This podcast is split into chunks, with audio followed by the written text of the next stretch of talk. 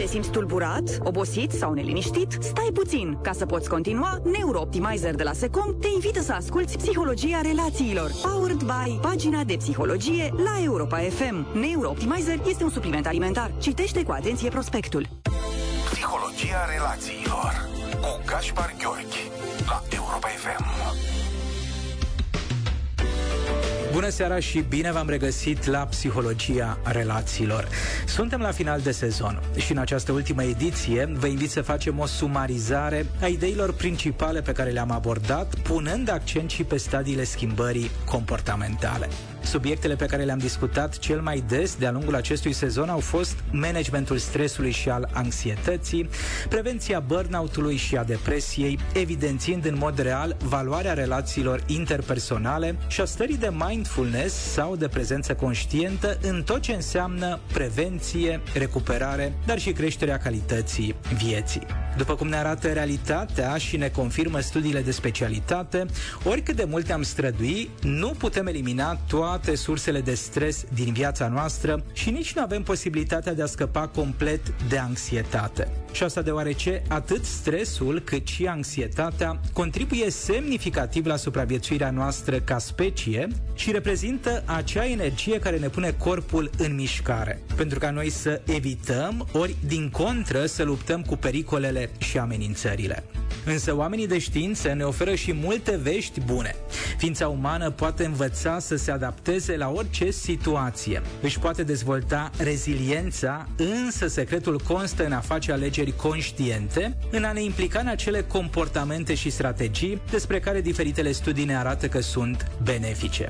Respirația abdominală, mișcarea fizică, conversațiile cu oamenii de încredere sau notarea gândurilor într-un jurnal sunt doar câteva dintre acțiunile prin care reușim să acceptăm realitatea și să evităm capcanele stresului, ale anxietății și ale epuizării emoționale.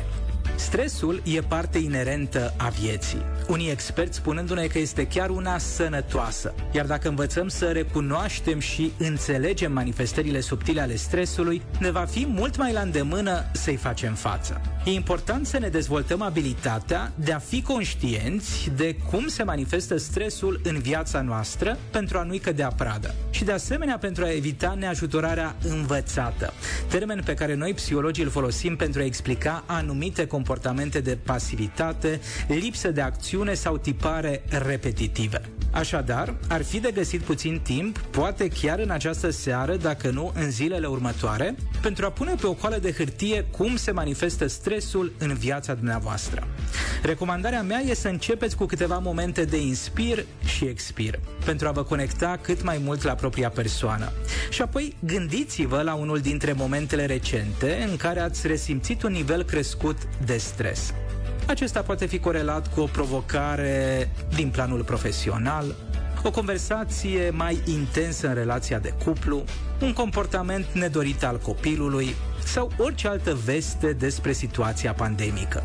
Ulterior, trasați mai multe linii pe o coală de hârtie pentru a avea 4 coloane. În dreptul fiecăreia treceți câte un domeniu. Ce am simțit în corp? Care sunt emoțiile mele? Ce am gândit? Și, în ultima coloană, ce am făcut. Cu alte cuvinte, putem recunoaște prezența subtilă a stresului dacă ne îndreptăm atenția asupra corpului, a emoțiilor, a gândurilor și a comportamentelor. Experiența din cabinet îmi arată că, la modul general, fiecare ființă umană este mai conectată la unul dintre aceste 4 domenii. Unii dintre noi suntem destul de atenți la senzațiile pe care ni le transmite corpul. Alții am devenit maestri în recunoașterea emoțiilor, în timp ce sunt persoane care se încred mai mult în ceea ce le spune mintea sau în acțiunile în care se implică. Coloana în care ați notat cele mai multe informații reprezintă și punctul dumneavoastră forte, în timp ce coloana cu cele mai puține detalii este punctul de creștere. Psihologia Relațiilor cu doctorul Gáspár György. Pentru a gestiona cu bine momentele grele, e important să fim atenți la toate cele 4 domenii, pentru că astfel putem reduce efectele nocive ale stresului și ale anxietății, identificând de asemenea care sunt acele strategii de care avem cu adevărat nevoie. Atenția îndreptată către corp e esențială pentru a înțelege ce se întâmplă cu noi și în noi. Diferitele părți ale corpului pot comunica foarte multe detalii cu privire la nivelul de cortizol și de adrenalină pe care îl resimțim. În funcție de acest domeniu putem stabili cât de multă energie avem de investit în strategiile de gestionare a stresului. Emoțiile sunt limbajul care leagă mintea de corp. Acestea, de asemenea, pot reprezenta o sursă importantă de informare. Atunci când suntem stresați, putem resimți frică și anxietate, furie și frustrare, panică și teroare, dar și tristețe sau apatie, oboseală sau epuizare. Studiile de specialitate ne-au arătat în mod repetat că acei oameni care își abordează emoțiile dând dovadă de acceptare și curiozitate, care își permit să simtă și să descopere sensul emoțiilor, sunt mai protejați atât de burnout cât și de tulburările emoționale. În timp ce oamenii care își evită, ignoră sau exagerează emoțiile, sunt la risc să manifeste atât boli somatice cât și alte tulburări mentale. Gândurile reprezintă a treia componentă de bază în procesul de gestionare al stresului și al anxietății. Mintea umană produce zilnic nenumărate gânduri. Potrivit unor cercetări pe care le-am mai discutat în edițiile anterioare, în capul unui adult iau naștere într-o singură zi între 12.000 și 60.000 de gânduri. 80% dintre acestea au un conținut negativ, în timp ce 85% nu vor deveni, din fericire, niciodată realitate.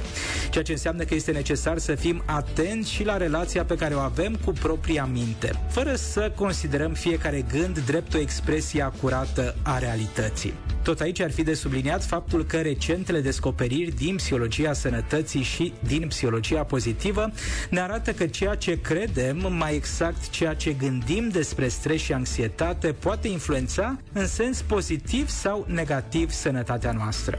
Oamenii care percep stresul și anxietatea drept manifestări firești vor reuși să-și canalizeze mai ușor energia către a folosi strategii eficiente de management, în comparație cu persoanele care interpretează stresul și anxietatea ca fiind exprimări ale unor defecte personale sau de caracter.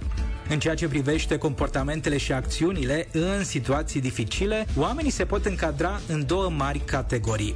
Există cei care își direcționează întreaga energie spre a acționa și devin suprafuncționali, ignorând partea corporală, emoțională și cognitivă, așa cum există și persoanele care devin subfuncționale, îndreptându-și toată atenția în planul cognitiv, emoțional și fiziologic, manifestând în același timp o pasivitate comportamentală. Ambele extreme pot avea consecințe negative.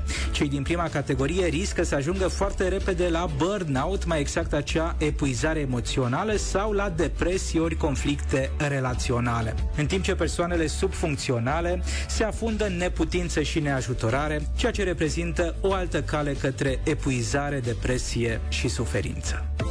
Psihologia relațiilor cu Gáspár György la Europa FM. Atunci când vine vorba despre dezvoltarea de noi rutine și obiceiuri, există acest model transteoretic al schimbării, care ne spune că sunt mai multe stadii prin care trecem, chiar dacă nu suntem conștienți cu adevărat de acestea. Precontemplarea, contemplarea, pregătirea, acțiunea și menținerea descriu cele 5 etape ale schimbării. Vă invit să luăm rând pe rând fiecare etapă pentru a înțelege procesul prin care trecem cu toții. Precontemplarea. În timpul acestei etape nici măcar nu realizăm că avem nevoie să facem o schimbare. S-ar putea să credem că modul în care funcționăm și ne trăim viața e singura strategie. Drept urmare, nu ne gândim la ideea de transformare. Pentru a trece la următoarea etapă, e nevoie să ne deschidem mintea, să ne adresăm unele întrebări cheie și să căutăm exemple despre cum își gestionează alte persoane stresul. Contemplarea e etapa în care între gândurile noastre s-a cuibărit deja ideea de transformare. Conștientizăm că s-ar putea să avem o problemă și că avem nevoie de noi strategii pentru managementul stresului și al anxietății. Ne trece prin cap că mișcarea e foarte importantă, că poate ar fi util să vorbim cu un psiholog sau a venit momentul să ne cultivăm inteligența emoțională, să învățăm să practicăm meditația ori să ne găsim un hobby.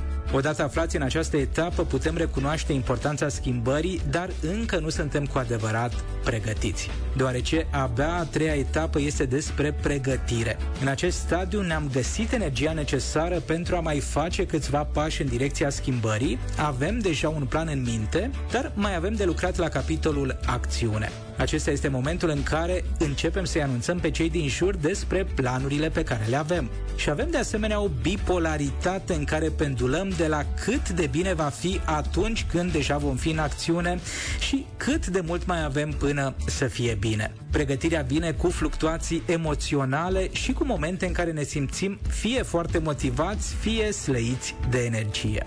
Dacă însă câștigă mugurii schimbării, intrăm în etapa de acțiune, aceea în care noul plan prinde contur și creierul ne recompensează cu serotonină, hormonul succesului și al reușitei. Este stadiul cel mai bogat în euforie, entuziasm și mândrie de sine, dar e bine de știut că acțiunea nu e etapa finală.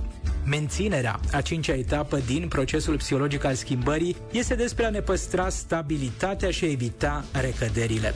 Este stadiul în care se consolidează noile noastre comportamente sau alunecăm într-o etapă anterioară. Mulți dintre noi, după acțiune, zăbovim puțin în etapa de menținere, după care, din cauza lipsei de consecvență, alunecăm în etapele de contemplare sau de pregătire. Important de știut este că nicio recădere nu trebuie să fie considerată drept fatală. Eșecurile fac parte din procesul de schimbare și definesc calea către succes. Gândiți-vă doar la copiii mici, care învață să meargă într-un mod autonom și care se ridică de nenumărate ori până ajung să aibă o mobilitate armonioasă. Psihologia relațiilor cu doctorul Gáspár György. Revenind la cele 4 coloane esențiale în managementul stresului și al anxietății, revedeți care este acel domeniu în care investiți cea mai puțină atenție și mai apoi parcurgeți în mod conștient cele 5 etape ale procesului de schimbare. Cei care sunt deconectați de propriul corp și nu recunosc semnalele fiziologice ale stresului au de exersat și practicat simțirea. Reacțiile fiziologice nu trebuie să ne sperie și nici să ne pună pe fugă. Tot ce avem de făcut este să ne permitem a avea o relație intimă cu propria biologie, acceptând reacțiile pe care corpul le are, înțelegându-le și alegând conștient să facem ceva în acest sens. Momentele de respirație abdominală, pauzele de stat puțin și exercițiile de mindfulness sunt sănătate curată. Persoanele care au de recuperat conexiunea cu propriile emoții au de asemenea de învățat că emoțiile sunt normale, firești și importante. A le minimaliza sau, din contră, a le exagera nu ne este de niciun folos. Atenția îndreptată asupra emoției, normalizarea, etichetarea, verbalizarea și validarea sunt părțile de bază din cultivarea inteligenței emoționale. Este în regulă să simțim frică, anxietate, neliniște, agitație, poate fi chiar sănătos, dar nu este în regulă să evităm sau să interpretăm negativ emoțiile și sentimentele. Nu putem controla ceea ce trăim în plan emoțional, dar sigur putem avea control asupra ceea ce facem. Oamenii care au o relație complicată cu propria minte s-ar putea să devină prea încrezători la capitolul crede și nu cerceta. Deseori gândurile noastre sunt produsul a ceea ce simțim în corp, fără să fim conștienți de asta. Drept urmare, retragerea în propria minte s-ar putea să pară o alegere bună, dar e departe de a fi și una sănătoasă. E important să învățăm că ideile și gândurile noastre nu sunt fapte. Acestea sunt trăiri subiective care pot fi departe uneori de realitate. A ne observa gândurile e ok. A acționa exclusiv în funcție de ceea ce gândim s-ar putea să nu fie atât de ok. Abia după ce ne-am centrat somatic, emoțional și cognitiv, merită să alegem în ce comportamente ne vom implica. Mișcarea, somnul, conversațiile autentice sunt printre cele mai des folosite strategii în managementul stresului și al anxietății. Mișcarea fizică regulată reechilibrează compoziția chimică a creierului, somnul regenerează creierul, iar conversațiile empatice de minim 15 minute, îmbrățișările de câte 20 de secunde și sărutările de minim 6 secunde liniștesc creierul și ne conferă o stare de calm. Atât pentru această seară. Vă doresc o vară bogată în contexte de creștere, învățare și schimbare. Indiferent de ce vom face, însă, să ne reamintim că de calitatea relațiilor noastre depinde calitatea, dar și durata vieții noastre. Iar dacă doriți să reascultați edițiile anterioare din Psihologia Relațiilor, acestea sunt disponibile pe site-urile europafm.ro, pagina de psihologie.ro și pe platforma Spotify. Toate bune, pe curând! Ai ascultat Psihologia Relațiilor cu psihoterapeutul Gáspár György la Europa FM, powered by pagina de psihologie.